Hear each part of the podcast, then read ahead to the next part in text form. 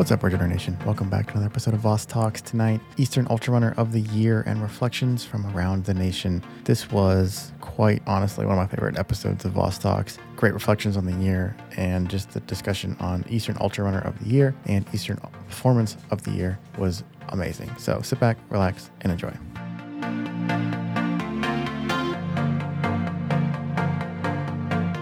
What is up, Ridge Runner Nation? Welcome back to our twenty twenty-one Year in Review and Eastern Ultra Runner of the Year Voss Talks show.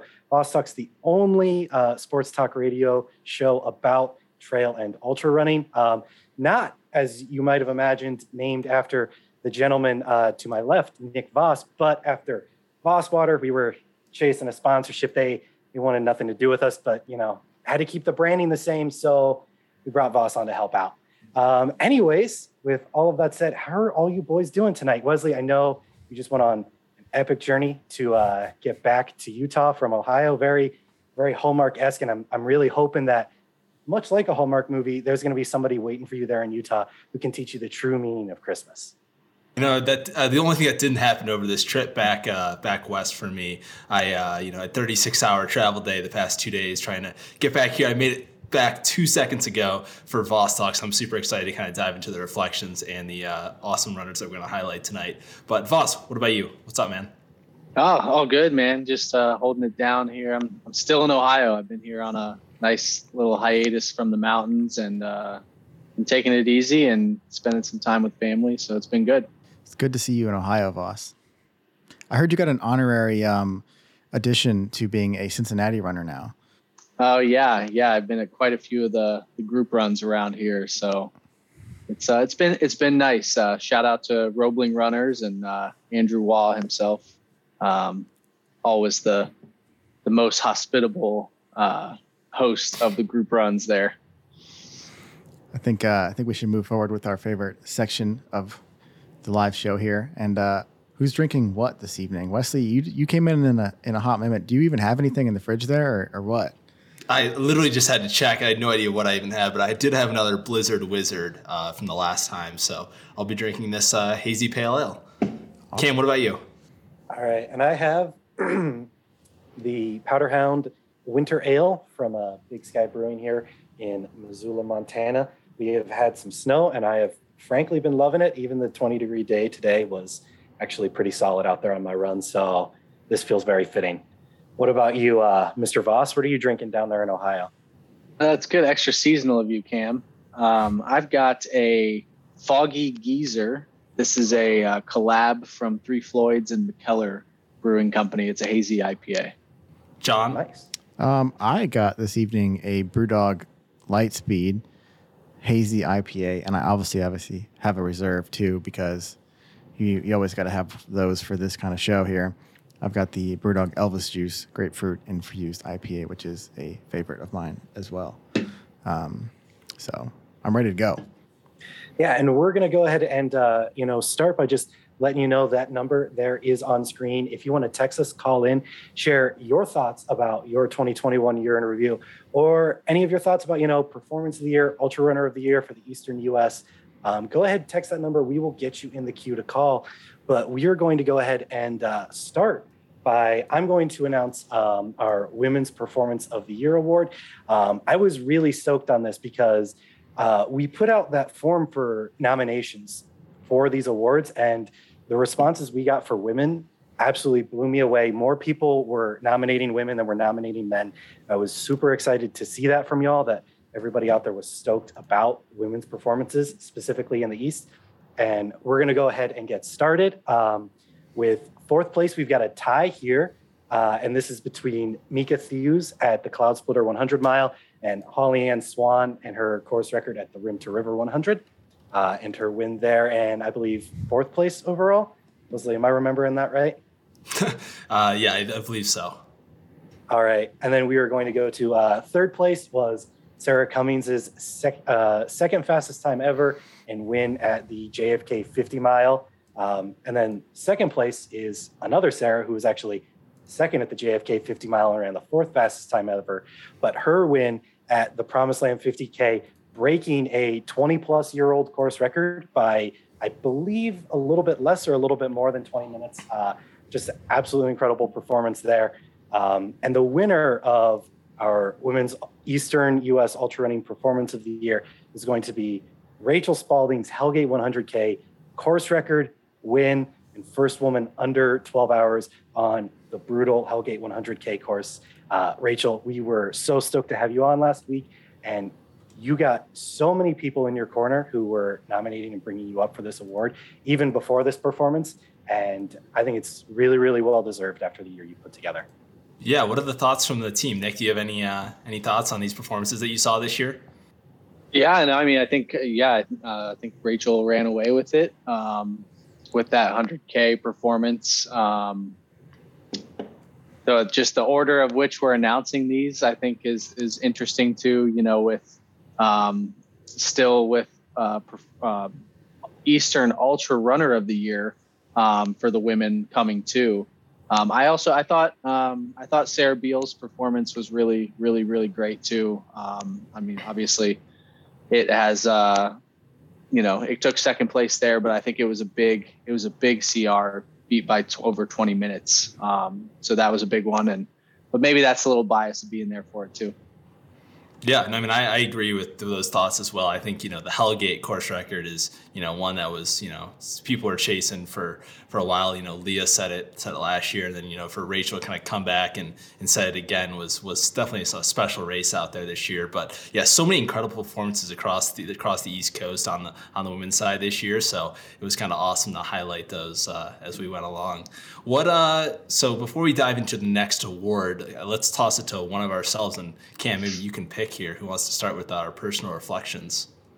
Um, well, actually, real quick before that, I do want to throw some shout out to some of the other folks who got nominated uh, for this award. It wasn't just those four, of course, um, but uh, we really did have a really great response, especially with uh, the women's side of things. Um, and some other folks who were nominated for this Women's Eastern U S Ultra Runner uh, Performance of the Year was Tara Dower's uh, run at the Blood Rock one hundred. Uh, Michelle Magagna's, I really hope I'm pronouncing that right. I know I did on her show, but it's it's been a hot minute since we had her on. Her overall win at the Big Turtle fifty miler. Um, and then also a special shout out to her uh, eleventh place at Western States. After that, uh, Jennifer Russo's assist run at Ohio's Backyard Ultra also got a lot of love. Um, Sarah Beale, as we already mentioned, her second place finish at J F K. Um, Rachel Spaulding, uh, her win at Old Dominion one hundred, even before her Hellgate performance, uh, was getting some mentions there, um, along with Nettie Zapatella's race at a Race for the Ages and Alyssa Clark's Pinhoti Trail F K T.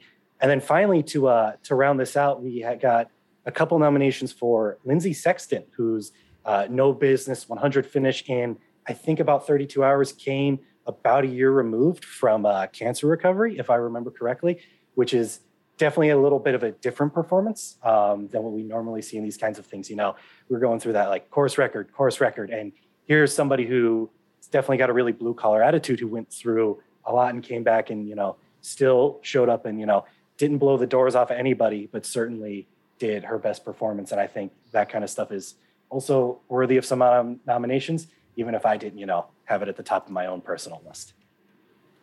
Yeah, no, that's great, Cam. Yeah. Um, and so along with that, we'll go ahead and start with uh, our own twenty twenty-one reflections. Um, of course, that number is there. If you would like to call in, let us know what you thought about the Eastern U S's uh, performances of the year. Um, you know, go ahead and do so. Our boy John will get you on the line with us. Um, but yeah, excuse me. twenty twenty-one for me was really just a whole year centered around uh, Rim to River one hundred, which, you know, I signed up for it the minute it opened. I actually stayed up till midnight on New Year's Eve only to sign up for that, um, which was a stupid, excuse me again, a stupid choice, frankly, because I got really terrible sleep that night. I wanted to fall asleep beforehand, and I definitely didn't need to. The race didn't sell out that fast, although, you know, Bryant, we're, uh, we're hoping for better luck this year with it selling out that fast. Maybe people will need to stay up. Um, and I just... I think it kind of finished uh, for me what really was honestly kind of like a a two-year plateau, or almost even like a little bit of a slide backwards um, that started around getting injured, you know, the same time COVID started in grad school, having setbacks in recovery, and then kind of getting my feet back under me, but not really getting back to uh, training with any specificity or any any intention, you know. And a big part of that for me after moving to uh, Missoula, Montana was, you know, I wanted to I wanted to be able to have fun running again, because before I left Ohio, I did not have fun, you know, doing anything, frankly. Um, and that was a big part of the reason that, that it spurred this move out here for me, was to chase, you know, my own version of happiness. I'm, I'm twenty-four and single with a remote job. Why am I not living in a mountain town, you know? Um, and, you know, if, I think that training block from that perspective of, you know, I want to learn how to have fun running again, really was that way. I had some of the most fun times of my life, and I went on some really incredible adventures, both close to home and in some epic places. You know, we circumnavigated the Grand Tetons together. I did thirty milers from my front door. I have a, a backyard mountain now that I can kind of call my own, that I could go up. And that was a really big and necessary change for me, that I think, you know, despite not getting the performances that I wanted out of twenty twenty-one, not getting that uh, finish at Rim to River one hundred, that I definitely have something to take away for it, and a lot of lessons to apply to my training for next year uh, going forward. Yeah, no, Cam, I think that's, you know, great to kind of hear your thoughts there. And, you know, I, I at this point, I think we're going to kind of each kind of pepper each other with, with a bunch of questions. And, you know, if you have your reflection that you want to have, just text that number and we'll get you on to share your own reflection, uh, Rich Hunter Nation as well. But Cam, one thing I want to talk about with your year is, you know, you signed up for a bunch of races this year. That was kind of your goal, is to gain a, a more experience at races, because personally, I mean, you can probably name the amount of races that you've been to, maybe on or uh, raced on one hand at this point. But talk about, you know, what that looks like maybe for twenty twenty-two, or, you know, what what didn't work, what did work in terms of the actual like race days for you this year. I think I I went into it um, wanting to use races as a part of training, right? B and C races. That's a pretty well-known principle. Tons of people do it, you know. Um, and I, I failed to do that in part because I, I failed to, frankly, properly periodize my training. And I failed to train um, above any sort of level, frankly, of like kind of a hobbyist, you know, um, which this is. Trust me, I definitely don't get paid to be this slow. Um, but I, in the past, I always, I took it more seriously. Um, and I've, frankly, always kind of been a person who kind of takes his hobbies a little bit too seriously. Um, but I think in a way that, It was it was a failure in how I originally intended to use them, because they just they didn't work for that, because I didn't have the discipline outside of those races to do the proper training. You know, like find how many speed works I did in twenty twenty-one on Strava. How, find how many days I did strides even. You know, I've got no excuses for the little amount of work I did, other than just, you know, the headspace I was living in for most of twenty twenty-one and trying to get back to a better place after I moved. Um, in a way that I think was successful, but was definitely, um, how do I put this nicely, suboptimal one hundred mile training. Um, if you are training for a one hundred miler, do not ever do what I did.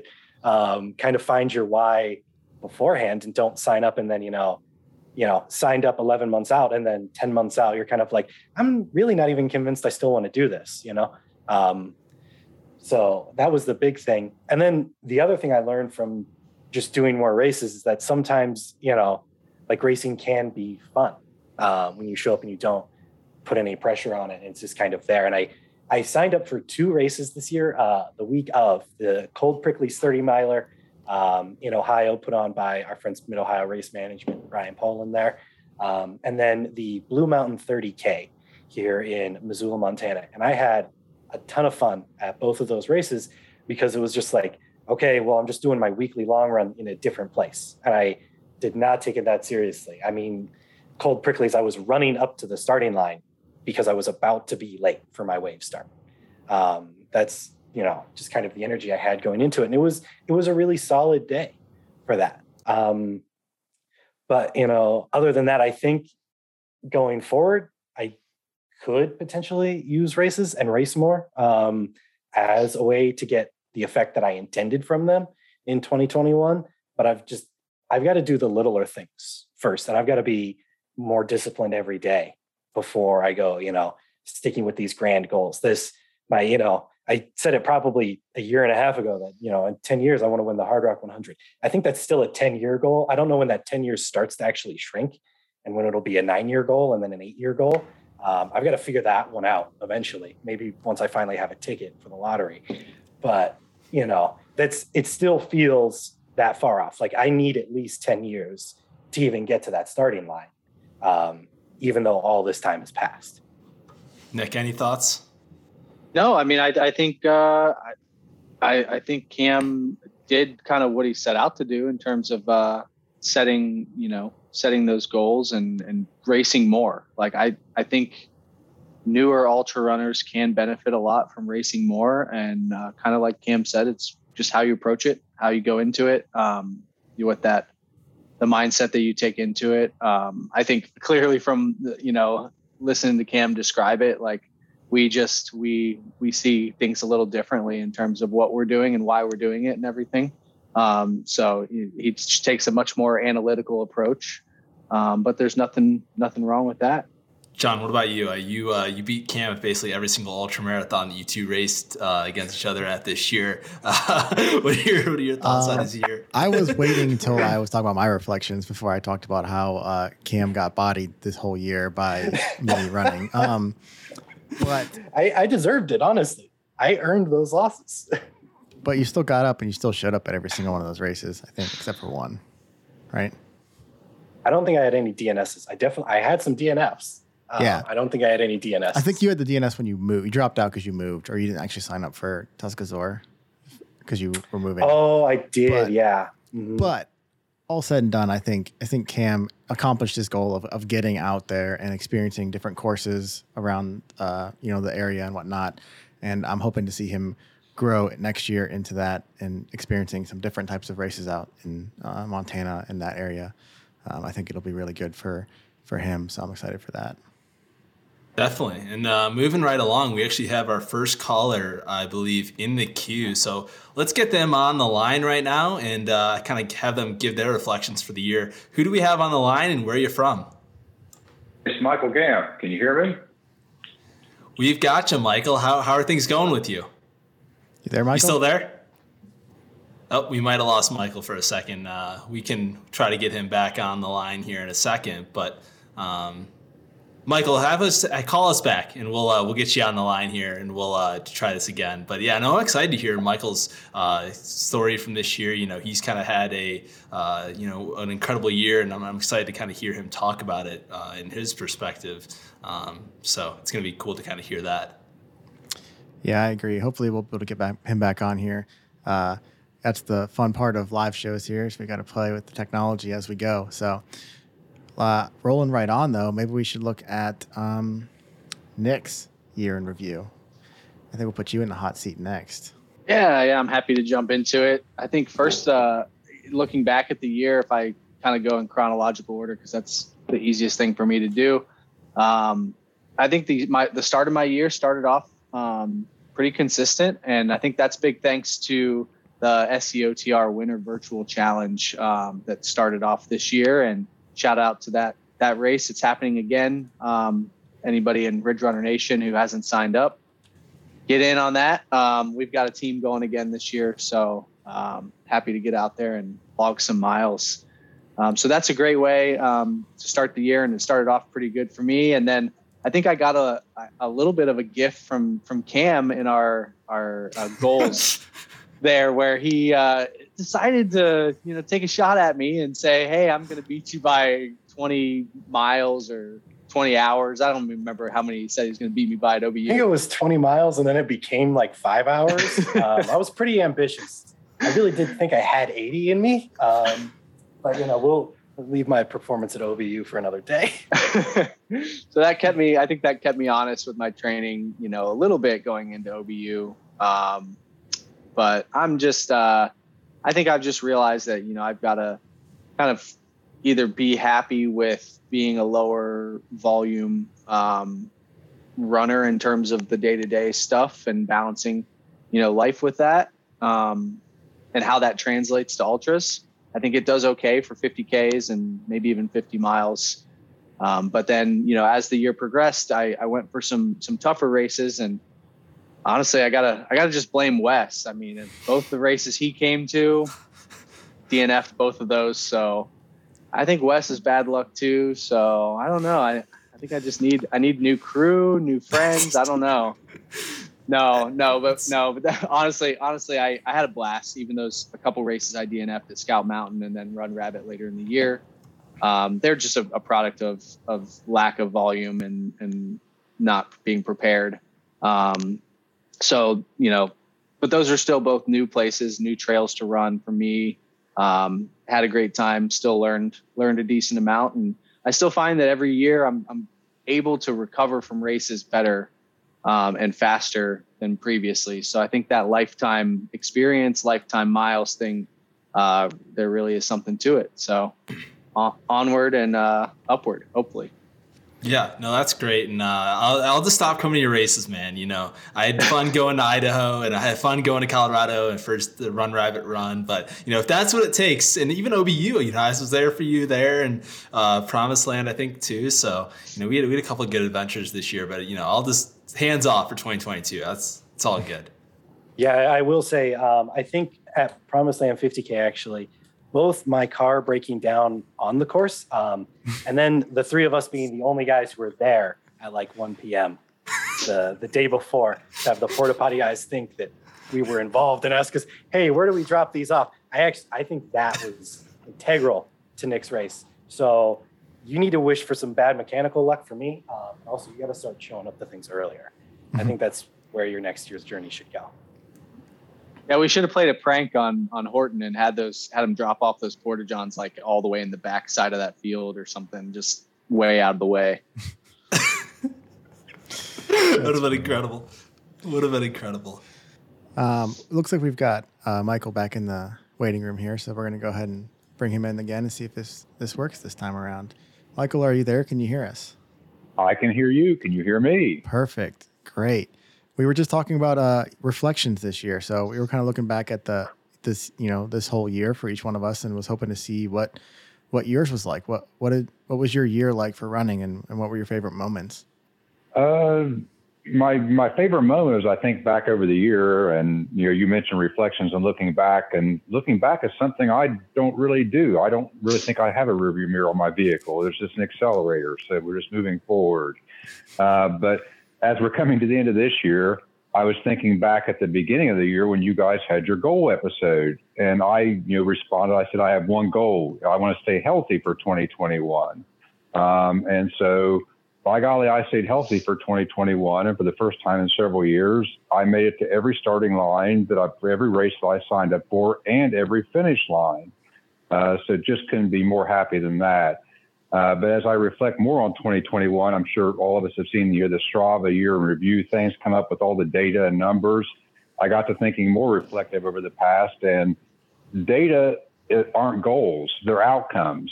Um, it's outcomes of the other things that we do in life. So the simple thing about being healthy, that's what resulted in the goals that, that happened to occur. I mean, that was an outcome of other things.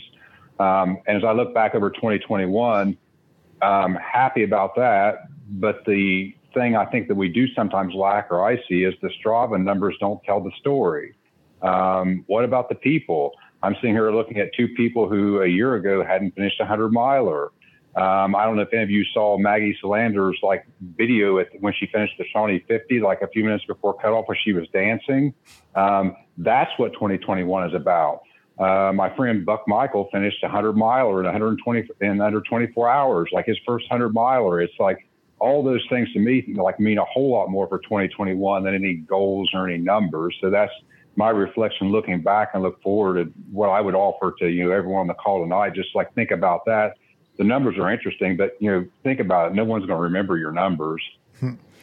I, I love that. I love that you're bringing like your best moments are other people finishing too. Like you talked about all these other people finishing their races, and you're like, that's what I remember from the year. And I think that's that's awesome as as a part of reflection, to look back to be like, I succeeded, but also all these other people who did succeed as well. So. Absolutely, John. And whenever we were at Alley Marathon, you and I saw Sam Harton put on uh, just an out of the park first class event right out of the gate. Wonderful, like. Trail marathon down there in Alley Park. Um, I got to stand there and high five. I don't know how many people, how many times as they did that loop over and over and over again. And I stayed there long enough that I got to have the pleasure of hanging finisher medals, I think, of almost everyone that finished that race. And so I saw people, hey, this is my first half marathon. It's like, seriously, you picked this for your first half marathon. uh, you know, five hundred feet per loop. I mean, so, I mean, just outstanding performances. So um, that's really what I like, what you guys are doing with this show and what these conversations come about. It's like, running is just ancillary. It's like all of the human part of it is what the stuff that really matters. Uh, we see the successes, and the successes are great, uh, but there's also the failures and struggles in there as well. Um, and you know, something I'll share here this evening. It's like I don't, I haven't shared a whole lot. It's like I suffer with sometimes like some anxiety issues. Like running is a place where it gets me well. Um, you know, we see the strengths, we see the accomplishments, but you also often don't see that sometimes like what you see as like a phenomenal performance may not have a, like the strength behind it that you think is there. So I think as we share our strengths and also share our vulnerabilities, we move all this forward just another step or two. And I think that that's just a much bigger thing than even running. Yeah, I totally agree with you on that. Um, even like, I think many, many of the runners listening can probably definitely agree with you in their own ways in terms of how running is beneficial for them, you know, mentally and, and whatever, uh, for them. Each individual person is what I'm saying. Yeah. So, but yeah. Quick thing I got here uh, from Michael. You know, you kind of talked about the you know the human element of running, and you know you kind of before that you were talking about how you were able to kind of toe the line at more races, and you stayed healthy in twenty twenty-one. Maybe talk a little bit about that. You know, the goal for you know everyone, or you know looking back at a year, you know, health being healthy throughout the whole year is obviously always goal number one. What did you do really well? Was there anything you added differently in your training this year that was incredibly successful, or what tips do you have specifically for Ridge Runner Nation? Uh, the tips I would have is don't do it the way I did and learn it all the hard way by making all the mistakes and figuring out what not to do. Um, so the things that you've all heard, you'll probably repeat it over and over again so much that they're cliche, is like cross training is important, take days off, rest, you know, you know, going out and hitting it hard on every training run is not going to get you anywhere other than injured. Um, and I'll share this, you know, you know, with you, Wesley. It's like, I, at one point in my life, had a running streak that went for at least five K at the minimum for ten straight years. And I'm not proud of it. It just got me hurt. Um, it didn't move me forward at all. So, you know, I've learned some things to apply. It's like, I don't run more than five days a week. You know, you'll see me on bicycles. You see me doing strength training. You see me in the pool even occasionally. It's like, you know, mix it up, um, and, you know, don't beat yourself up. Um, you know, it's, you know, it's more important to stay healthy than it is to like log one hundred mile training weeks. If you log a one hundred mile training week and you're injured, you're not going to finish anything anywhere. So. Yeah, no, I appreciate that answer, especially talking about the longevity aspects of it. I think, you know, maybe people get so, you know, focus, like focus in on one training block for one race and, you know, don't really look big picture. And I think the kind of approach that you took for the whole year was one that uh, a lot of people should kind of consider for twenty twenty-two. Yes, be patient. Um, um, just um, be patient. Um, also, the other thing that's cliche is like, you know, you do need to put in enough training, uh, so you do need to prepare. But uh, you know, there's a point where it is diminishing return, and I, I can tell you from experience that I have hit that point far too many times. Um, went too hard, too fast, too long, streaked for too long. And it, it ended up getting me injured. And also at the, the other outcome was I lost the joy of why I was doing it in the first place. So, you know, all the things I said before, it's like I would trade all the medals on the wall, all the things in, that, you know, I've accomplished, any stat that's up on Strava for all those human connections over twenty twenty-one, because ultimately all the rest of that stuff doesn't mean anything to anybody. It's just going to be forgotten. Uh, the impact we have on others is the stuff that moves forward. That that expands upon itself. You know, it lives beyond us. Yeah, I love all these reflections and, and talking about everything from the year. So uh, I appreciate you calling in today and talking to us and, and uh, talking about all the reflections from, from the year and all the people that, who did good this year. So uh, again, thanks. And um, hopefully we'll see you out in the trails in the spring somewhere. All right, guys, keep up the good work. We appreciate it. Thanks. Mm-hmm. Bye-bye. You know, that's that's one thing you don't uh, get out here much more in Montana. That was a very Midwestern, that mm-hmm, goodbye. Um, it's got to be kind of that, that two syllables. Y'all know what I'm talking about. Um, where, yeah, definitely definitely appreciate that from Michael. I will say I didn't want to I didn't want to call him out too much when he was on the line because um, I, I know what he could say about uh, how this year went for me. But, you know, if you say, you know, you don't see uh, people's um, – you know, their emotions, what they're going through on Strava. And I'm, I'm going to disagree. If you follow me, you know what I'm going through. Um, you know, Strava changed their, their thing to have that, like, put your private notes here when you uh, edit your activity. I think that might solely be targeted at me. I still refuse to use it. Uh, if I'm having a bad day, you're, you're going to know about it. You know, that's just life. Um, so that's, you know, it is what it is. Um, and maybe a reason to unfollow me if you don't like it, because I'm not going to change that. I use Strava for me. Um, but I think I think there was a lot to appreciate though with what uh, what Michael was saying there too. And I think the the one thing that resonated with me the most, um, obviously, him talking about the the people, you know, and the experiences um, that we have, and that's kind of what really matters, not the numbers.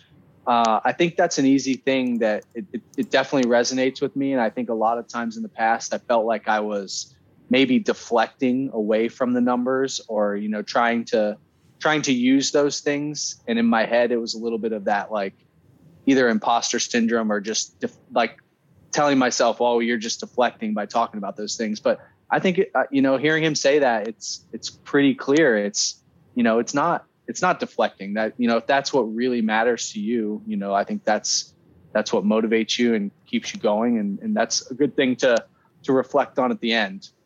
Uh, like you said, it's fine to set goals, um, but at the end of the year, it's not really about the numbers because they don't tell that story.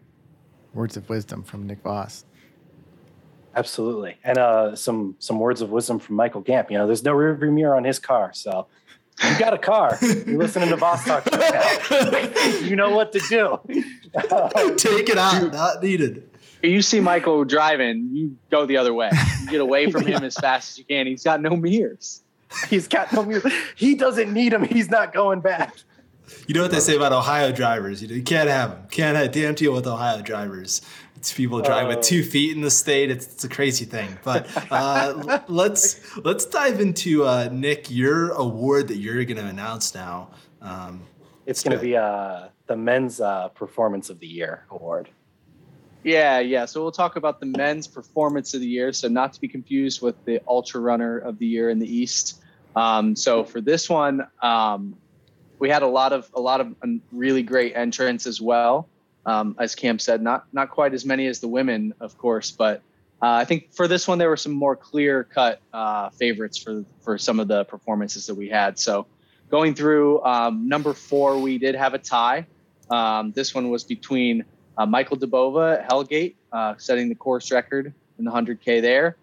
And uh, Arlen Glick winning at uh, Javelin one hundred, which I, I was a little confused. I read the form as saying that the rate, the performance had to happen in the East, but that was one of them, uh, one of them on there too that, you know, honestly, I didn't even consider. Um, so those those tied for fourth place. Uh, third place, we have uh, Adam Peterman, uh, so a Montana guy, but racing in the East uh, with his J F K fifty win. That was the second fastest all time, uh, just a few seconds slower than Hayden Hawks last year at J F K.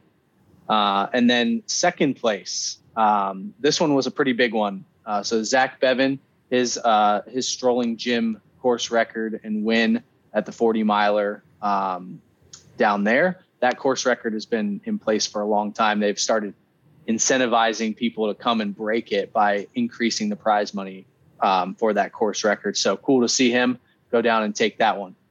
Uh, the last one, so our, our number one um, performance of the year. And uh, I think if you didn't see that this happened in the ultra running world, you might've been uh, sitting out the whole month of October, but it's uh, Cincinnati's own Harvey Lewis um, taking down, uh, finally getting the win at Biggs. Um, and winning the backyard down there, uh, world record. It's the longest that anybody's ever gone. Um, I, I actually, I don't even, I don't remember the exact numbers. Anyone remember what that was? It was three hundred fifty some miles. I think it was three fifty point four or something like yeah. that. Right mm-hmm. around there. Yeah. just incredible. absolutely in- incredible um, there. And then uh, uh, while we're at that, I know we can mention one of our, our, our honorable mentions are the people that were uh, nominated. There was Chris Roberts also with the assist, you know, to help get Harvey, Harvey there to that point. Um, so I'll run through just the others that we nominated, and then we'll uh, we can dive into those. Um, but the other nominations: Caleb Bowen, his Rim to wi- Rim to River one hundred win and course record there. Um, Arlen Glick, his win at Mohican and course record there, which was a, another big course record at Mohican. Uh, Daniel Green, second place at Rim to River in his hundred mile debut. Um, so I think that's interesting. You know, showing up and throwing down such a fast time in your debut is is notable for performance too. Uh, Greg James at Cloud Splitter one hundred. Um, and then the last one that was nominated here was Brian Ames, his hundred K run on the power lines in Cincinnati. So, and personally, I, I got to experience those just um, last week. And uh, it's a it's a fun little off trail kind of in in the in between neighborhoods kind of in Cincinnati that just rolls up and down a couple couple of hundred or two hundred foot hills there. So hundred K on that is pretty impressive as well. Yeah. And I mean, I think the, the very first thing that comes out for me is, you know, how, how do you not have Harvey Lewis winning performance of the year, eh? But I just, I feel for Zach Bevin, because any other year he's a runaway winner, in my opinion. I think his Strolling Jim performance was phenomenal. Um, I mean, he beat Harvey Lewis at that race. It wasn't an A race for Harvey. He was using it to tune up for Badwater, uh, which I believe he also won. But um, just the performance. And if you've never seen or heard about the Strolling Jim course, it is a road forty-one miler with, I believe, three thousand feet of elevation gain and loss, which is just an incredibly hilly road race.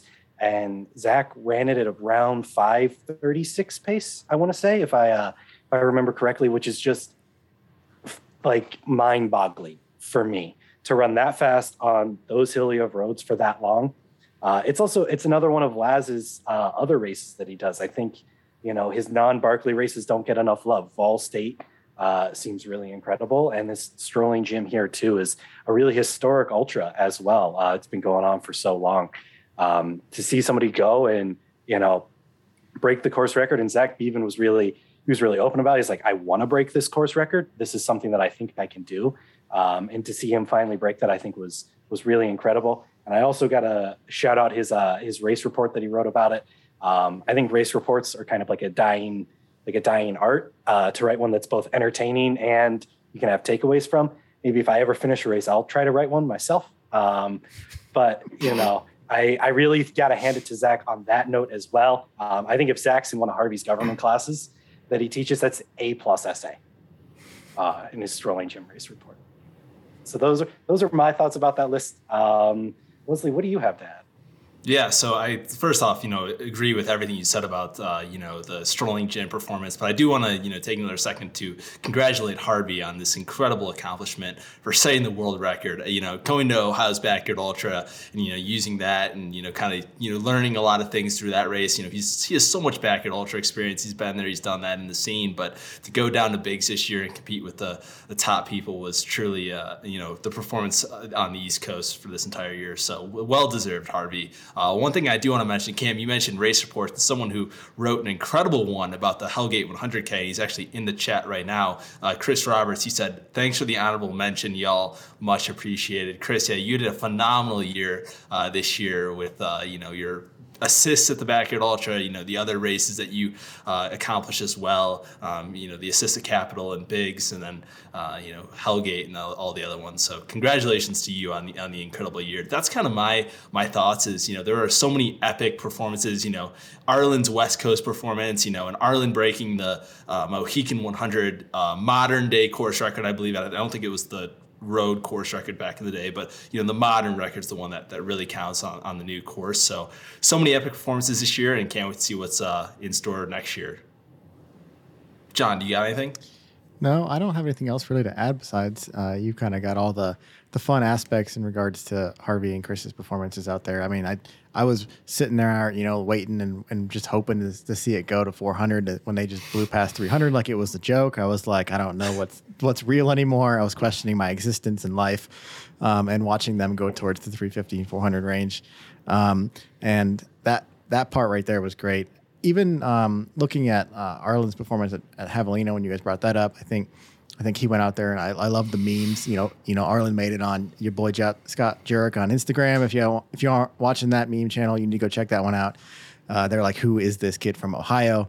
Um, so I'm stoked to see him next year perform probably even better than he did this year. Um, and so I think it was a fun. That one was a fun one to go through all the different performances that were out there. So those are my thoughts on the Eastern performance of the year. It's interesting too, how those performances, uh, you know, weigh in when, you know, we're deliberating and trying to decide who the ultra runner of the year is, you know, when you're looking at the full body of work. And um, obviously uh, it, it gives us a good baseline when you look at, you know, some of those top ones and comparing against each other too. Absolutely. Now, before we get into the next couple sections of awards, we'll go, let's recap uh Mister Wesley Harton's year over here. Yeah, I think this is uh, about the time to do this. So this is this is gonna be interesting, you know, because I do want to start off by saying, you know, this was an incredible year overall for me, but I do want to like take a second, you know, really focus in, because there was, I had one failure in twenty twenty-one, and this is, you know, one I don't really want to share with Regeneration. You know, it's kind of, you know, one of those, you know, you talk about the highs, we also got to talk about the lows. And, you know, for me, the Monday mile is one of the most important things to me in my running career. You know, every single Monday I have a rule, I run one mile. And uh, this year I went fifty-one of fifty-two.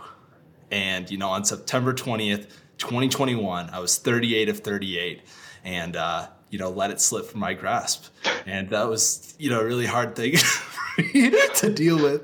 Uh, can't, can't oh, Wes, say. Wes, I'm so happy that's where you went with that. I was gonna say, dude, you have so much time to find a wife.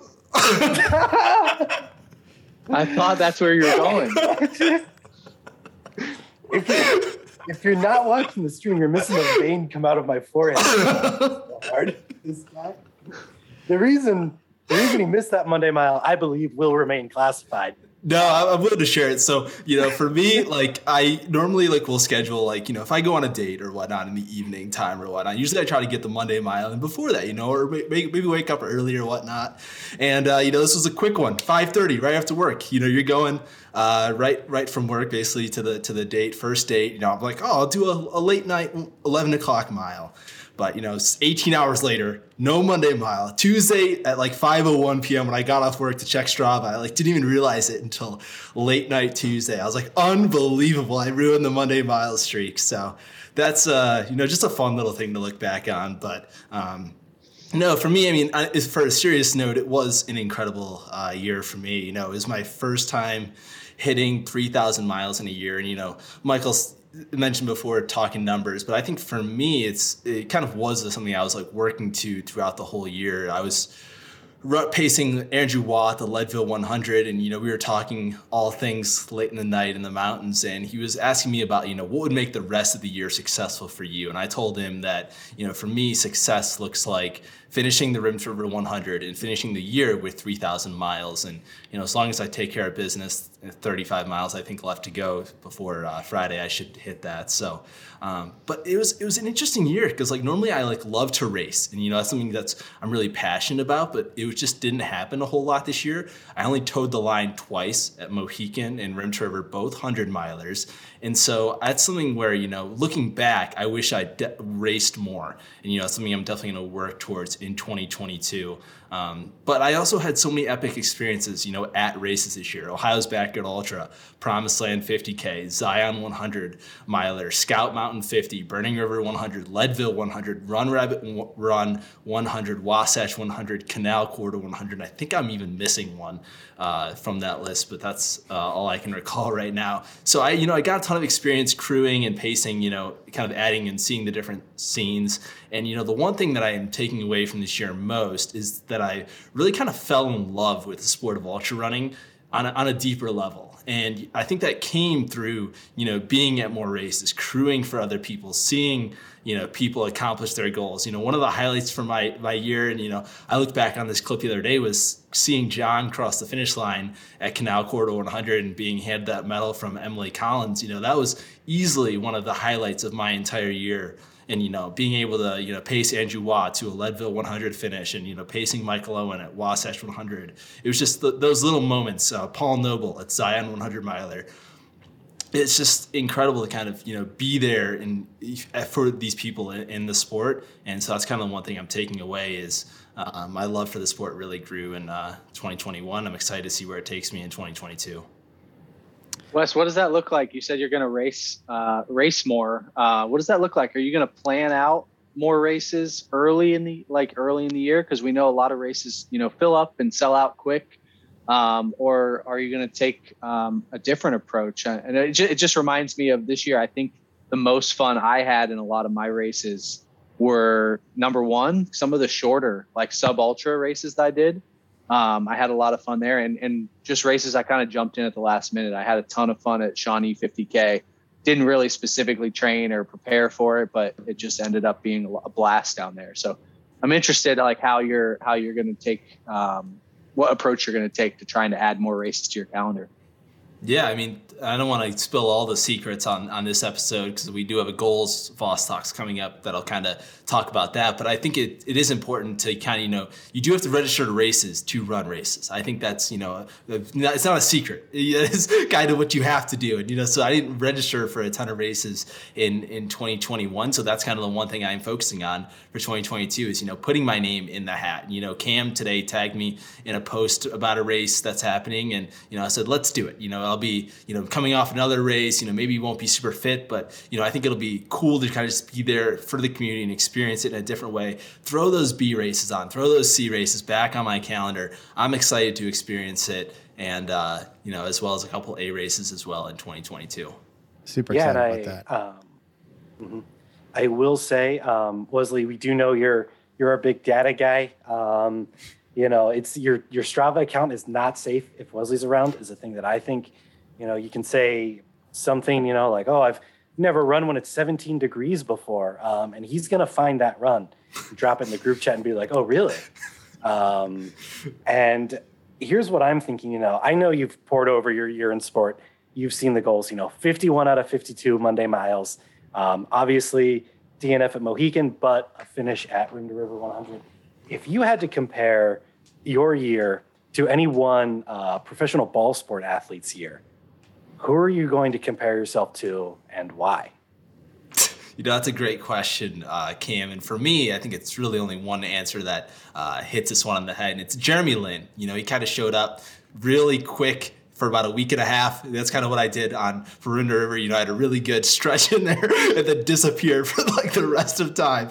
So that was, uh, I think, the only athlete I could compare myself to in uh, twenty twenty-one is Jeremy Lin. I, I, you know what, I'll, I'll take it. I think Jeremy Lin's um, N B A performances are equivalent to um, the ninety-eighth fastest hundred miler in the twenty to twenty-nine age group, eighty-ninth, eighty-ninth, ninety-fifth, eighty-ninth. Yes. Mm-hmm. Ladies and gentlemen, I don't want to, I don't want to shock you, but our very own Wesley Harden was the eighty-ninth fastest twenty to twenty-nine year old to run a hundred mile race this year. Got to give it up for the man himself. Yeah, shout out to Paul Noble for that uh, stat and passing that along to me. What a wild stat that is. So, like, just kind of like, you know, breaking down the age groups. And, you know, I forget the website that has that, but you can kind of go in and see where you place within your age group for all one hundred milers in an entire year. It was super cool to see. Yeah, just a reminder of all those old guys that ran faster than you, huh? Yeah, and, and I would, so Caleb Bowen's in the chat right now, and I didn't scroll up far enough, far enough to see where he placed in that. Not even close. In that twenty to twenty-nine uh, age group, he's got to be top five. I mean, if not, you know, number one. My goodness, uh, that's awesome. But I, if that's, I think, enough for my reflections. Let's dive into the award that I'm announcing tonight, and I'm so pumped to announce this one. So I'm announcing the Women's Eastern Ultra Runner of the Year, the E U Roy. And fifth place, let's start it off. I've got we've got it going to Michelle Magagna. And, you know, she had an incredible race, Cam, mentioned earlier, you know, she also ran uh, Western States and had an awesome time there. Uh, fourth place, we've got it going to Micah Morgan, recent Returns Live guest as well, who absolutely crushed it at uh, so many performances this year. Looking at her ultra sign up, that was one that kind of jumped off the page as someone who's just had an incredible, you know, start to finish throughout twenty twenty-one. Third place is actually a tie. It's Holly Ann Swan and Jennifer Russo. So they both had, you know, incredible performances. Holly Ann, you know, Rim to River one hundred win. Jennifer Russo, Backyard Ohio's Backyard Ultra assist. Mohican one hundred win, as well as a couple other performances as well. S- taking home the runner-up spot, we've got it going to Sarah Beale. She had a, what a year she had, you know, Promised Land fifty K course record. She went out to the Leadville fifty and had a, you know, kind of a tricky day out there, but absolutely crushed that race. I believe she still finished, uh, you know, sixth place, uh, just outside the top five there. And, you know, so many other uh, performances that she had. J F K fifty Mile there, taking second place there. Well-deserved of the runner-up spot. And taking home the win of this year's Eastern Ultra Runner of the Year on the women's side is your Rachel Spaulding. Uh, you know, she's got the performance and the uh, the winner this year, but she had an incredible year from start to finish. And I want to take a second here to highlight, you know, some of her performances. You know, she started off the year with the Terrapin Mountain fifty K win. After that, quick bounce back to the Promised Land fifty K, taking home second place.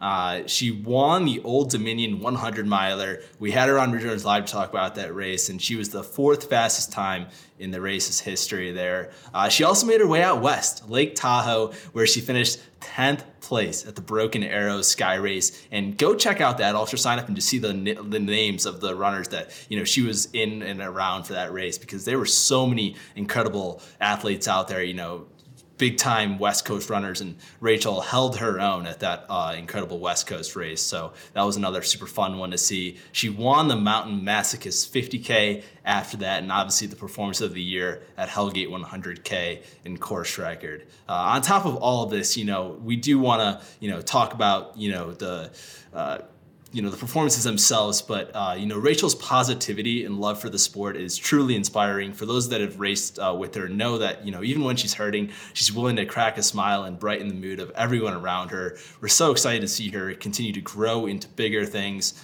in the sport. You know, there's absolutely no limit based on her talent, hard work, and her, cal- and her character as well. So Rachel Spaulding, congratulations on winning this year's twenty twenty-one Eastern Ultra Runner of the Year.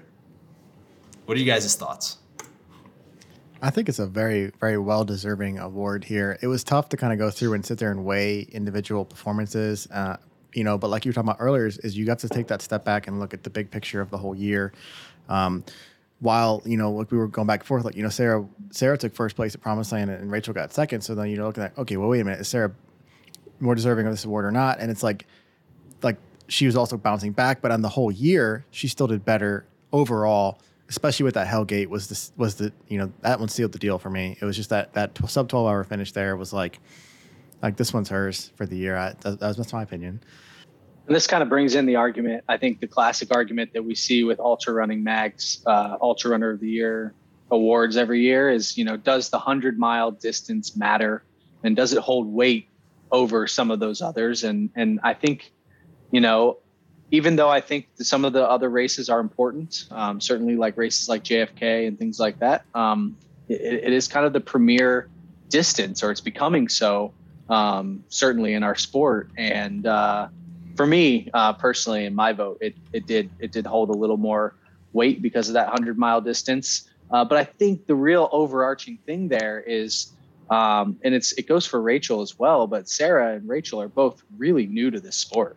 I mean, just a couple of years of running ultras. Um, and then you can even go down the list to Holly Ann. Like, we're all really new and um, just getting into the ultras. So it's really no, it's no discredit, I think, to Sarah's year. It's, she had an incredible year as well. Um, it's just kind of when you look at that whole body of work, um, you got to pick somebody. Yeah, I, I can't agree more with uh, what both John and Nick both said. Um, you know, it kind of feels like this year for me, a lot of these performances, it's like, um, you know, before LeBron James left for the Miami Heat, we kept getting beat in the Eastern Conference Finals. You know, it's like LeBron James, clearly the best player in the N B A. He's clearly the greatest basketball player of all time already.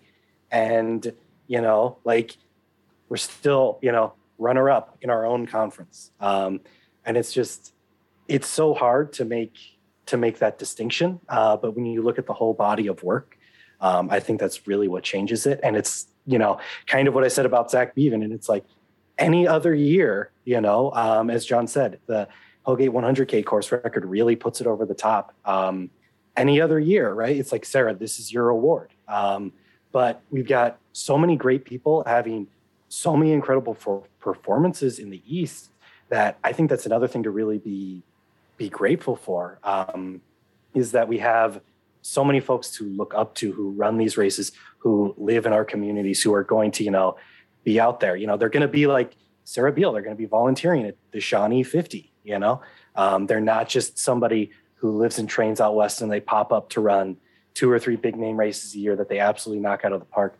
They're, they're real people that, you know, and they're, they're really engaged. Um, and I think that just goes to show the, the true depth and community that happens in these East Coast races that, you know, doesn't really get covered. And, you know, we'll, we'll hear my thoughts for sure after um, Ultra Running Mag puts out their own Ultra Runner of the Year awards. But uh, if there's a couple people left off, I'm going to have beef. Uh, and we're going to have to maybe let that beef cook. Yeah, you'll know about it. It'll be on Strava. you, you absolutely will. Um, I'm going to go to bat for any of y'all that were, uh, were listed here, um, or even nominated. I, I really, truly think that, the, you know, it's, and we all know this, you know, the community around Ultra Running is what makes it what it is. And to come together to celebrate these kinds of things that aren't going to be celebrated, you know, in the more traditional media outlets. That's the reason that we're doing this. Yeah, no, Cam, I, I wholeheartedly agree. And John, before we dive into your reflection and, and the men's E U Roy, I do want to mention the other names that were nominated as well for the, for this award. And, and those included Tara Dower, Molly Doyle, Mo, yeah, Molly Doyle, Nettie Zapatella, Jessica Kopowitz, and Mariana Grudziak. So uh, shout out to everyone that was nominated as well for this incredible award. John, before we announce the men's E U Roy, I think we need to dive into your personal reflection. Uh, you know, if I had to personally pick someone on, on this Ridge Runners team, you know, on the screen right now, who had the most successful twenty twenty-one as a whole, you know, I would definitely give that award to you. So I'm excited to kind of hear uh, your thoughts on this year. Well, yeah. So this year was was really good for me. I was really excited about the way it played out. Um, I had a couple bumps along the way that had me concerned, and I, you know, kind of was a little defeated. But I, I, one of my favorite moments of the whole year was when I texted uh, the group, and I was basically like, "I is Canal stupid? Six weeks out from Burning River when I dropped, and like you're like absolutely not." And then Voss is like, "Dude's on a mission. He's gonna get it." Like, because I basically was like. Immediately, like what was it? I think less than a week after Burning River's D N F, I was like, all right, what's the next hundred that I could possibly sign up for? Like not giving up on that goal of reaching that hundred. Um, but if we took it back to the beginning of the year, I started out with um, Nomies. I think I signed up for Nomies on a whim because Cam was doing it. Uh, and then went down there and bodied Cam because he dropped. Um, And then I also signed up for Warhammer fifty Miler later in the year and also went and uh, Cam dropped as well, and I didn't. Um, so we had another one of those happen. Um, and just like dunk after dunk after dunk. It, it, honestly, it was after it happened at Warhammer two, I was like, is this a thing that I'm going to have to deal with? Am I just, is John my kid tonight? Do I D N F if he's at the race? Um, Is I mean, honestly, I'm I'm honored, um, and I, I really think we gotta, you know, we've got the sports talk radio for Ultra Running. We've got to get the sports betting for Ultra Running, because whoever took, you know, that uh, Cam John to cover the spread, I think it's good money on that uh, at the beginning of the year. And you just blew me out of the water, honestly. Yeah, and I, I think it boils down to like that that why that we were talking about with your reflection, and and for me, like I, I had it, and it was strong this year with me. So like I, w- I wasn't giving up even if I was walking to the finish line, or until it said, you know, either I got cut off by time, or like at Burning River it was just unbearable for the pain. I just couldn't couldn't handle it there. Um, but it's interesting because like I was able to put in enough time, I think, to get things done, but I didn't put in enough time in training to get things done well, I guess, so to speak. So like I'm excited for, you know, using what I've learned this year, being all the experiences that I had, being at all these different races, getting out and like, I'm not necessarily newer to the ultra scene, I guess, but I'm newer to a bunch of races. I've always done just maybe one a year. Um, and this is the year I've, I've done the most racing I've ever done in my life. And it was a lot of fun.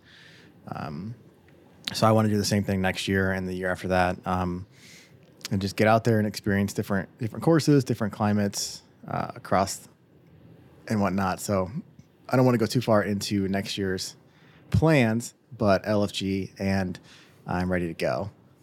So, yeah, that's, uh, that's all I think we have to say about that one for uh, for this episode. But you know, as as the one who has gotten bodied by John um, multiple times this year, maybe we'll get bodied by John come April. You know, we'll uh, we will see.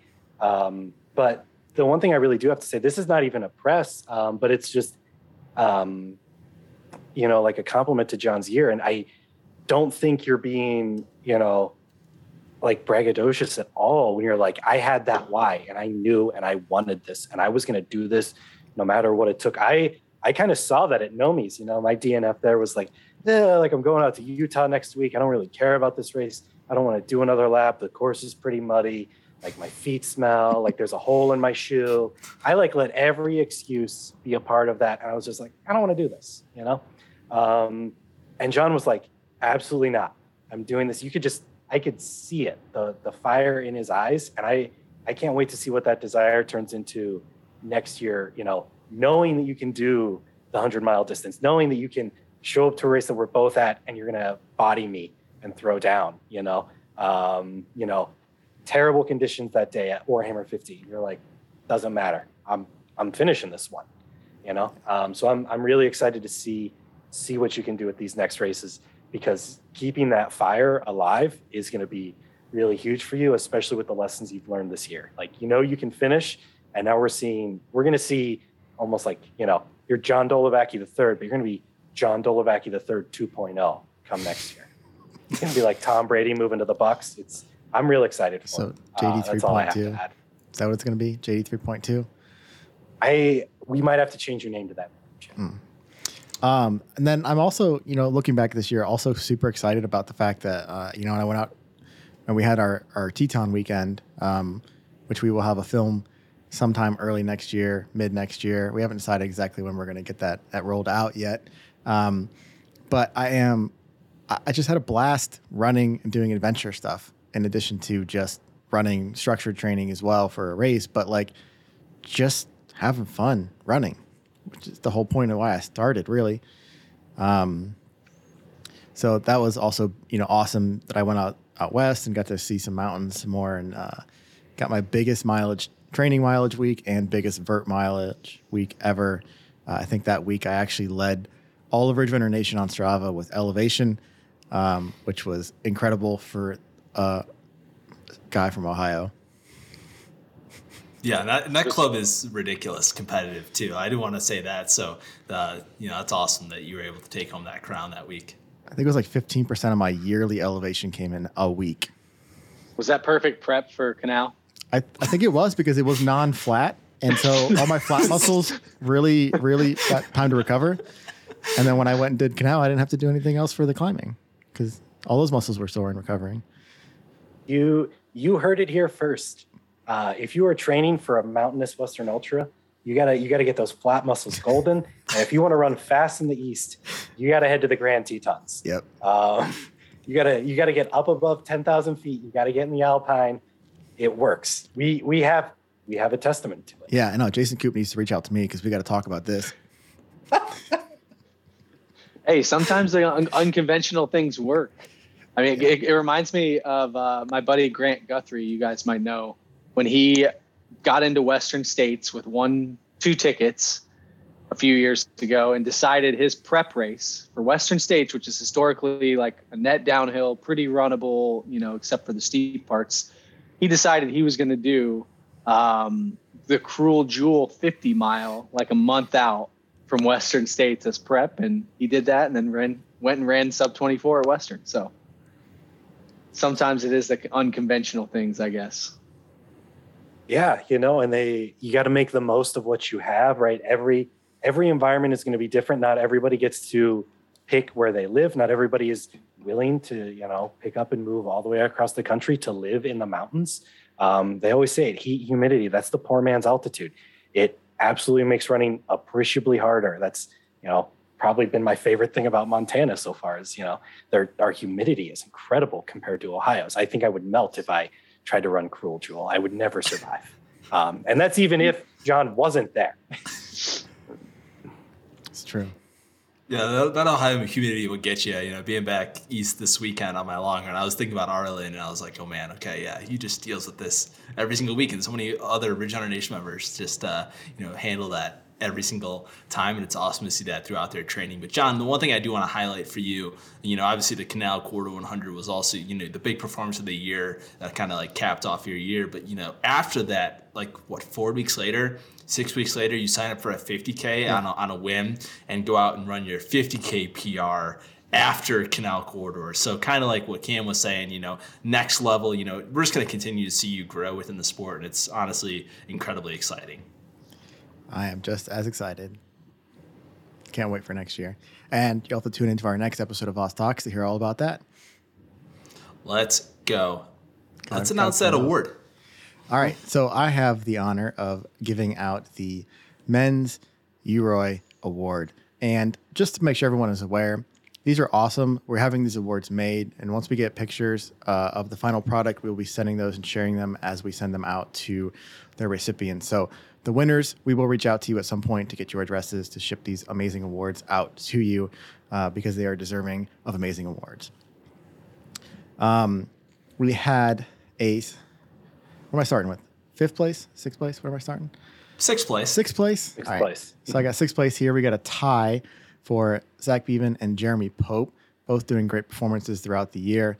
Um, fifth place award, or fifth place going to Chris Roberts, who, you know, fantastic performance out uh, with um, Harvey down at Biggs. That was incredible. I can't imagine even fathoming running that far.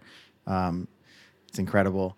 Our fourth place was Caleb Bowen with his incredible performance over at Rim to River uh, and doing well throughout the year on top of that. Third place, Michael DeBova. Second place, this is my, this is, this is good. We're getting real good now. Second place award, Harvey Lewis, which means our first place award goes to none other than Arlen Glick, a man well deserving of this award. As we were talking earlier, looking big picture, Arlen crushes the game this year, and it's just how it goes. Our senior data analyst provided some stat, stats on this. Um, he's over there laughing. Um, some of these come courtesy of Michael Owen on at Owen Running on Twitter. It says Arlen Glick is nine and one in the one hundred mile races since his first one in two thousand nineteen. Eight. Wait, have wait, been, wait, wait, wait. That's that's nine wins out of ten wins, right? In in one hundred milers. I yes. Believe. Ridiculous. Yes. He's nine for ten for wins with yes. one hundred milers. Yeah. Who who is nine for ten in finishes in one hundred milers that you know? Seriously, start. Throw eight names at water. Me in the chat. Okay, all right, we got one. Rick uh, Homan. Okay, all right, I get it, guys. Michael uh, Owen. Shoot, he, well, he, he's only nine for ten. Um, yeah. Not to, not to take a shot at him um, because he's run ten really hard hundreds. Um, I think Voss but, is working know, on like, the opposite of that.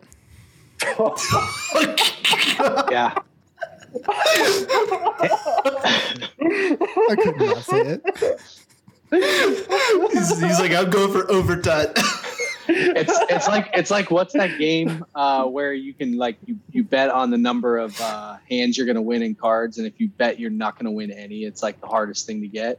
Maybe that's it. If I just don't finish any of them, that's actually harder. It's, Probably it's at like some the point. Browns statistically being so bad over so many years, you're like, I'm bound to finish one of these races. All right, all right. Back on topic here. Oh my god. Sorry, Nick. I had to. Um, it's all right. I've I've never done uh, I've never done Canal Corridor, so oh, oh, he's still throwing shots. Um, we'll see how it goes next seventy-six year. If my money's on that, but you know. I think I'm gonna. Yeah, we'll talk about it next week. I have some some comments for next next year. Um, but for Arlen's, we got eight of them were sub sixteen, six were sub fifteen, and four were sub fourteen. And that like that spread is incredible. Like the the precision basically on those times with the different and varying elevation is incredible to do. Um, his fastest uh, was at Tunnel Hill, which is a twelve fifty-seven, and that's the only one he did not win.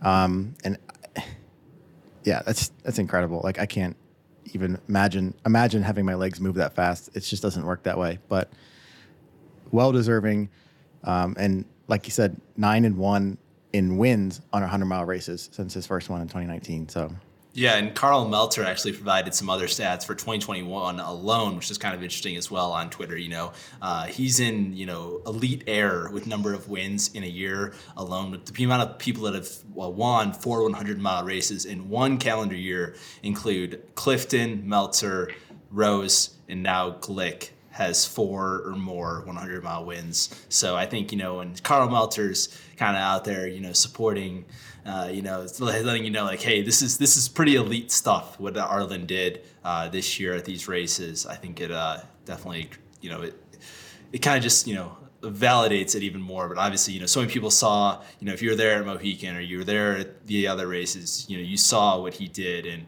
you know, truly inspiring performances across the board from Arlen this year. Yeah, and yeah, that's that Carl tweet was really kind of for me one of the things that kind of sold the final, you know, that that step above for for Arlen to be above Harvey on the year. You know, Harvey did great with F K Ts and, you know, the Badwater win and obviously three fifty miles. Like that's incredible too.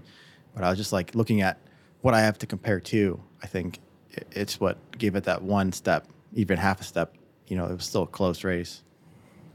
It's no disrespect to Harvey, obviously, mm-hmm. either. You know, like he, uh, I think, you know, mentioned it was eight, eight of eight. His goal this year was the podium at all of those races, and he did. And for and just to give Harvey a little credit too, I think the one that stands out for me the most, knowing that Harvey is a guy who runs uh, flatter and faster races uh, typically or backyards, um, going up to Superior one hundred in Minnesota uh, and taking second place at that race. Um, that's got twenty K vert. Um, just not what I would have expected from Harvey. So uh, huge performance for him in that race too. And, you know, he did have a heck of a year. Yeah, absolutely. I, I can't agree more. It, it's the same exact thing that I said about, you know, Zach Bevin getting second to Harvey for men's performance of the year. Um, you know, it's like any other year, Harvey, like, call us because we need your address. We've got stuff to put. Well, we got stuff to put in the mail for you anyways, but you know, like it's just, it's Arlen's body of work and that he's run so many hundred milers so fast is really just unfathomable to me, um, in a way. And going from, you know, being at Mohican one hundred, which by the way, his it's his slowest one hundred. It was his first one at Mohican one hundred, which is about eighteen hours. If you've run the Mohican one hundred, you know, eighteen hours is so far from a gimme finish at that race. He went out, and that's his slowest hundred-mile finish, to my knowledge, and he still won it. And then next year he comes up and he shatters the course record, and there was never a doubt. I'll never get over seeing him when I'm out there pacing Jamie Hanks at Mohican one hundred, seeing Arlen and his pacer pass me on their fourth loop when Jamie's on his third, and Arlen looks as calm and as fresh as can be. I don't even think the guy sweats. I just, I don't know whatever it is that he takes or whatever it is that he eats. I need to buy whatever it is um, because he's just, he's got it, um, you know, and just that consistent number of hundred-mile performances and hundred-mile wins all stacked together. And when you add in the fact that we kind of discussed earlier, like Nick said, hundred miles is the premier distance in this sport. You know, I think fifty Ks are great. That's probably all I'm going to run next year. Uh, I think backyard ultras are super cool too. Definitely haven't figured that out personally. Um, but hundred miles is the distance. That is the distance of our sport, and it's how we it's our it's our yardstick. It's how we measure performances against each other, for better or for worse. And there is nobody in the world that I want to bet against in Arlen Glick in a hundred miler. You know, everybody needs to stop just calling him some guy from Ohio, uh, because he's not just some guy from Ohio. And this is this is where my beef with Ultra Running Mag is really going to be, because if he's if he's not in their top ten, I'm, you know, I need to find out where they live. Um, we've we've got some things to settle. And to be fair, Harvey and Arlen in the top ten for Ultra Runner Magazine, uh, yeah. Ultra Runner of the Year. Like, it's well deserving for both aspects, for both of them to be uh, in that top ten this year. And it'll be an a- absolute travesty if they're abs- if they're not. And be, you know, like Nick was saying, to Harvey had a phenomenal year, even starting the year off with a long haul one hundred win as well, and you know, kind of you know, winning Badwater, and you know, obviously the Backyard Ultra.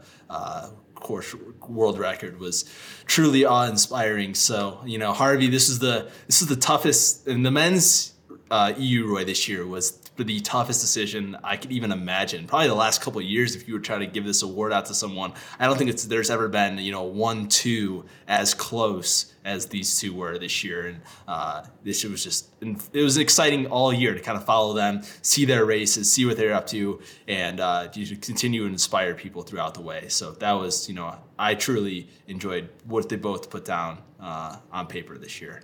Yeah, I almost I almost thought that Harvey was going to jump in Javelina just to go and like take his crack. That would have been fun. Yeah. That would, would have been.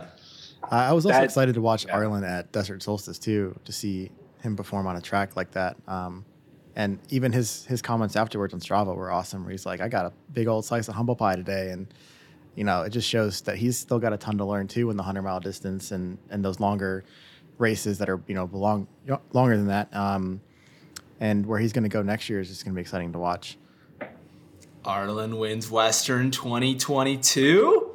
I just, I, where's, I mean, where, where do I send my money? There's, I know sports betting is only legal at casinos in Montana. So, so my Venmo um, is. And I, there's some nearby. Like, where do I, where do I sign? Tell me when to do it. You know, I, I say this, I've literally got on my long haul shirt. You know, we saw the performance Harvey had there. Um, but I just, you can't bet against Arlen Glick right now in a hundred mile race. I just, I don't know what it is, but this guy has the stuff, and whether or not he has the stuff in twenty twenty-two, you know, knock on wood, we're going to figure it out. But in twenty twenty-one, he was unbeatable at that distance. Well, the Western win, the door is open because, uh, Jim's not going to be running this year or next year. And, uh, I think Arlen's got a good shot. I personally, I, I'd love for him to just really just shoot for top ten, um, get to top ten and, and, you know, seal the deal there, learn the course, because then I think that would make him a shoo-in to win it the next year. Yeah, because he would have smart advice. Spot, yeah. yeah, that's that's conservative advice. That's advice you get from a, a man in his thirties like Nick versus, you know, a twenty-four-year-old like me. Um, Arlen is in go, his thirties. Go with it. So, you know. uh, Arlen just turned twenty-nine years old, I believe, so... Oh, ha- happy birthday, Ar- Arlen, as of two days ago as well. Uh, he's also in your age group, Wes. yeah, yeah. I mean, we need to change that. Yeah, I wonder where he placed up in the top of that uh, for the year. Yeah, he had to be number one. Sorry, Caleb. But awesome stuff tonight. It was really fun to uh, announce these awards. And, you know, kind of like John said, we are getting these professionally made. And so we will be shipping these out to our winners. Do we have any uh, final thoughts from the uh, the team here? Who's got some closing statements? I, I got some things here before we want to fully close out of this. Um, we did our, our reflections and we talked about uh, these amazing awards as well. But I wanted to kind of briefly do a Ridge Runners. Oh, my camera just died. We'll get that fixed in a second. But I wanted to talk a... It's a Wesley move right there. Oh, yeah, I know it is. I, Ridge yeah. Runners recaps. I wanted he'll, to know... He'll be running faster at one hundred milers than you next year with this. Yeah. Um, just overall with just Ridge Runners and how Ridge Runners did and reflections on on shows and guests and what we've done over the past year. Um, so who wants to start? I think whoever wants to. I mean, I think... Um, the big thing, you know, John, you mentioned that I'm a, my position for work, I'm a senior data analyst uh, for a startup. Um, and, you know, I'll throw out the data numbers, but we more than doubled our subscribers and we more than doubled our followers on Instagram as well, which is huge. We love to see that kind of growth because it means more engagement with our community and more people are involved, more people, they'll call into the show, they're nominating guests, they're doing that sort of thing. Um, but also, the other thing that I really love data and statistics wise is that we sit a little bit better in terms of uh, gender for our uh, social media followers compared to ultra running as a whole. We're about uh, sixty forty male to female, um, which is really, really good. When you look at the statistics in running as a whole, all the way up till ultra running, it is generally more women are participating in races. Then all of a sudden in ultras, it is more men. Um, at the fifty K distance, it's about that sixty forty split, um, which is where we are. And I think that that's really great. And that's one of my goals personally. Um, and this is, you know, we're not just talking about voices from the East, but we're making sure to, you know, put women on that podium next to the men if we can get them on the show. Um, and also making sure to share the different voices in this sport that really make this sport whole. And it's not just about, you know, the guys and gals who are running fast out West. It's really about uh, this community as a whole. And I think that when you dive into the stats about who follows us, it really shows that that is who is also following us. So that was one thing for me when looking back on our year, that was really great stats wise. Yeah. And outside of the stats, you know, like it was, you know, so many incredible conversations were had this year. You know, when I look back on you know, some of my favorite all time Road Runners live shows, and, you know, we launched Voss Talks basically at the start of, at the end of twenty twenty, but, you know, adding this to the platform as well. Um, you know, these were some of my favorite conversations. I personally learned so much from so many Ridge Runner Nation members. So thank you guys for, you know, being willing to come on the show weekly and uh, share your stories. And, you know, one thing that we do want to keep improving on is, you know, getting different types of guests on the show to tell more unique stories. And, you know, we've received a lot of incredible feedback, and we still are accepting feedback for our year in review survey. That's in the YouTube description, I believe.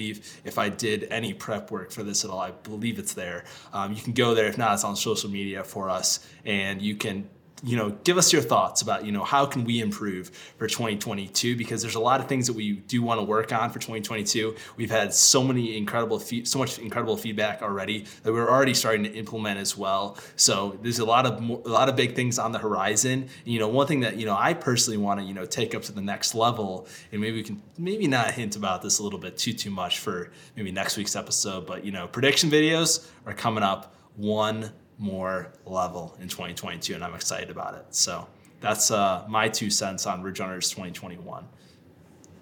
Nick, how about you? Yeah, for me, I think it's just, you know, the growth, um, the growth of not just the channel, but, you know, the community of Ridge Runners Nation and everything, and just being able to um, notice it, you know, and feel it when we go to races and things like that. And people say, oh, hey, you know, by the way, I'm, I'm so-and-so, and I watch your guys' show and love it and love what you guys do. And that's, that's the thing that sticks out to me. And, and, and the most recent one, a guy came up to me and he, he goes, hey, you're that guy from YouTube. And I was like, I paused for a second, and this was, this is in Colorado somewhere.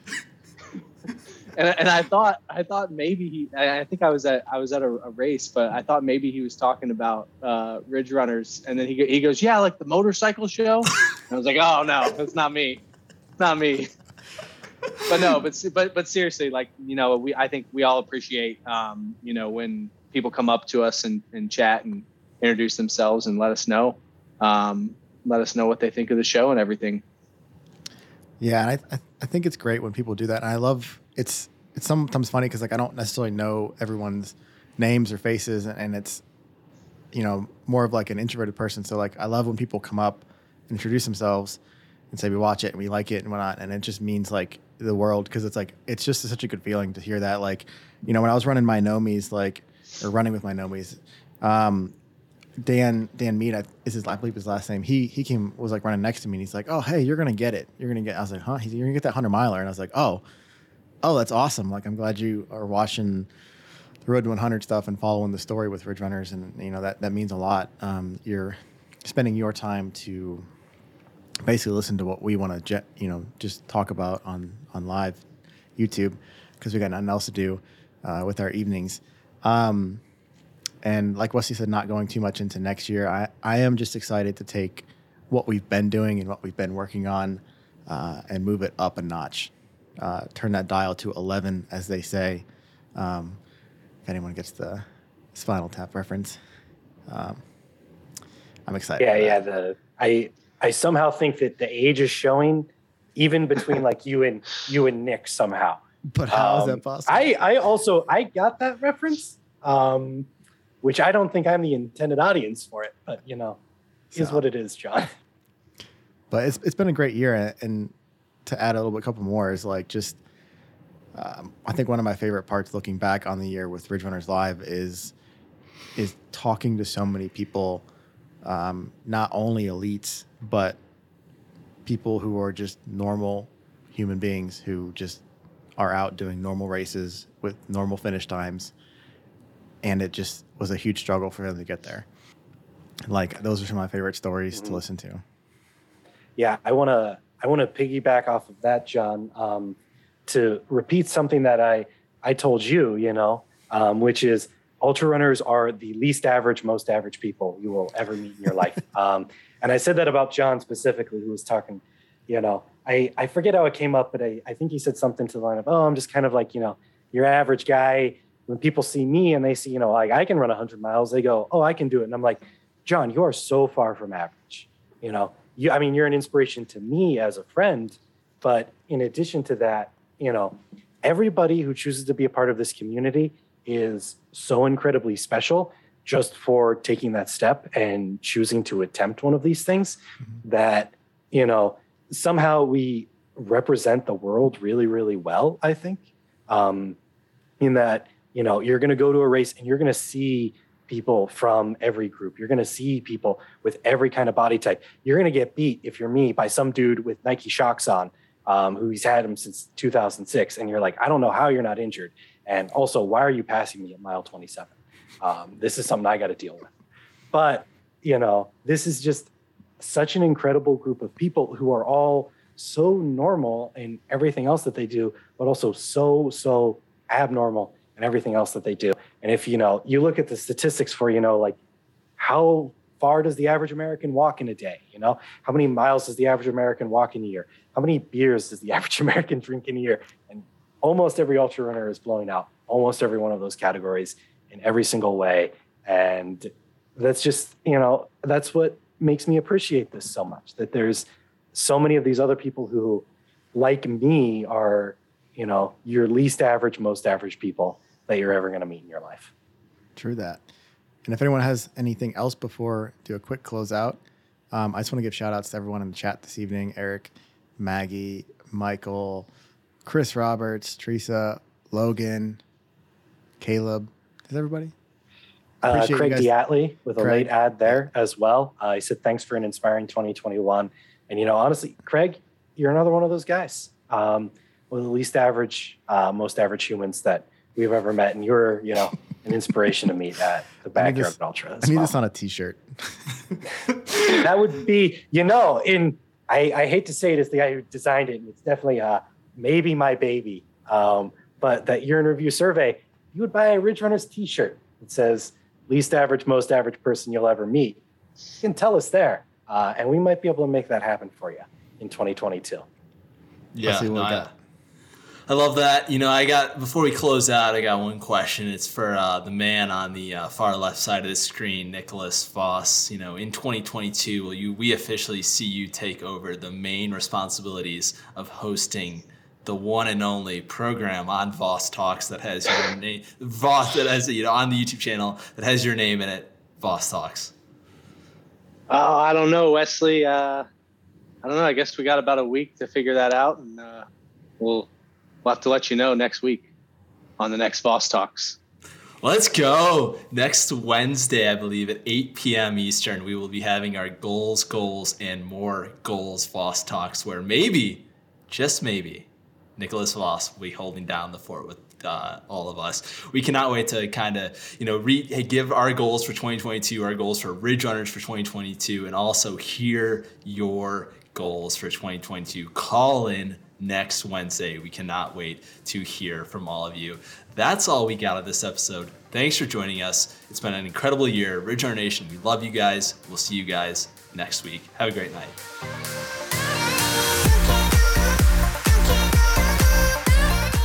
Ridge Runner Nation, thank you so much for tuning in to another episode of Voss Talks. Remember, if you want to call into the show, check our social medias to find out when we're going to go live next. We're on Twitter, Facebook, and Instagram. We have a Strava club as well. Thank you so much. We'll see you guys next time.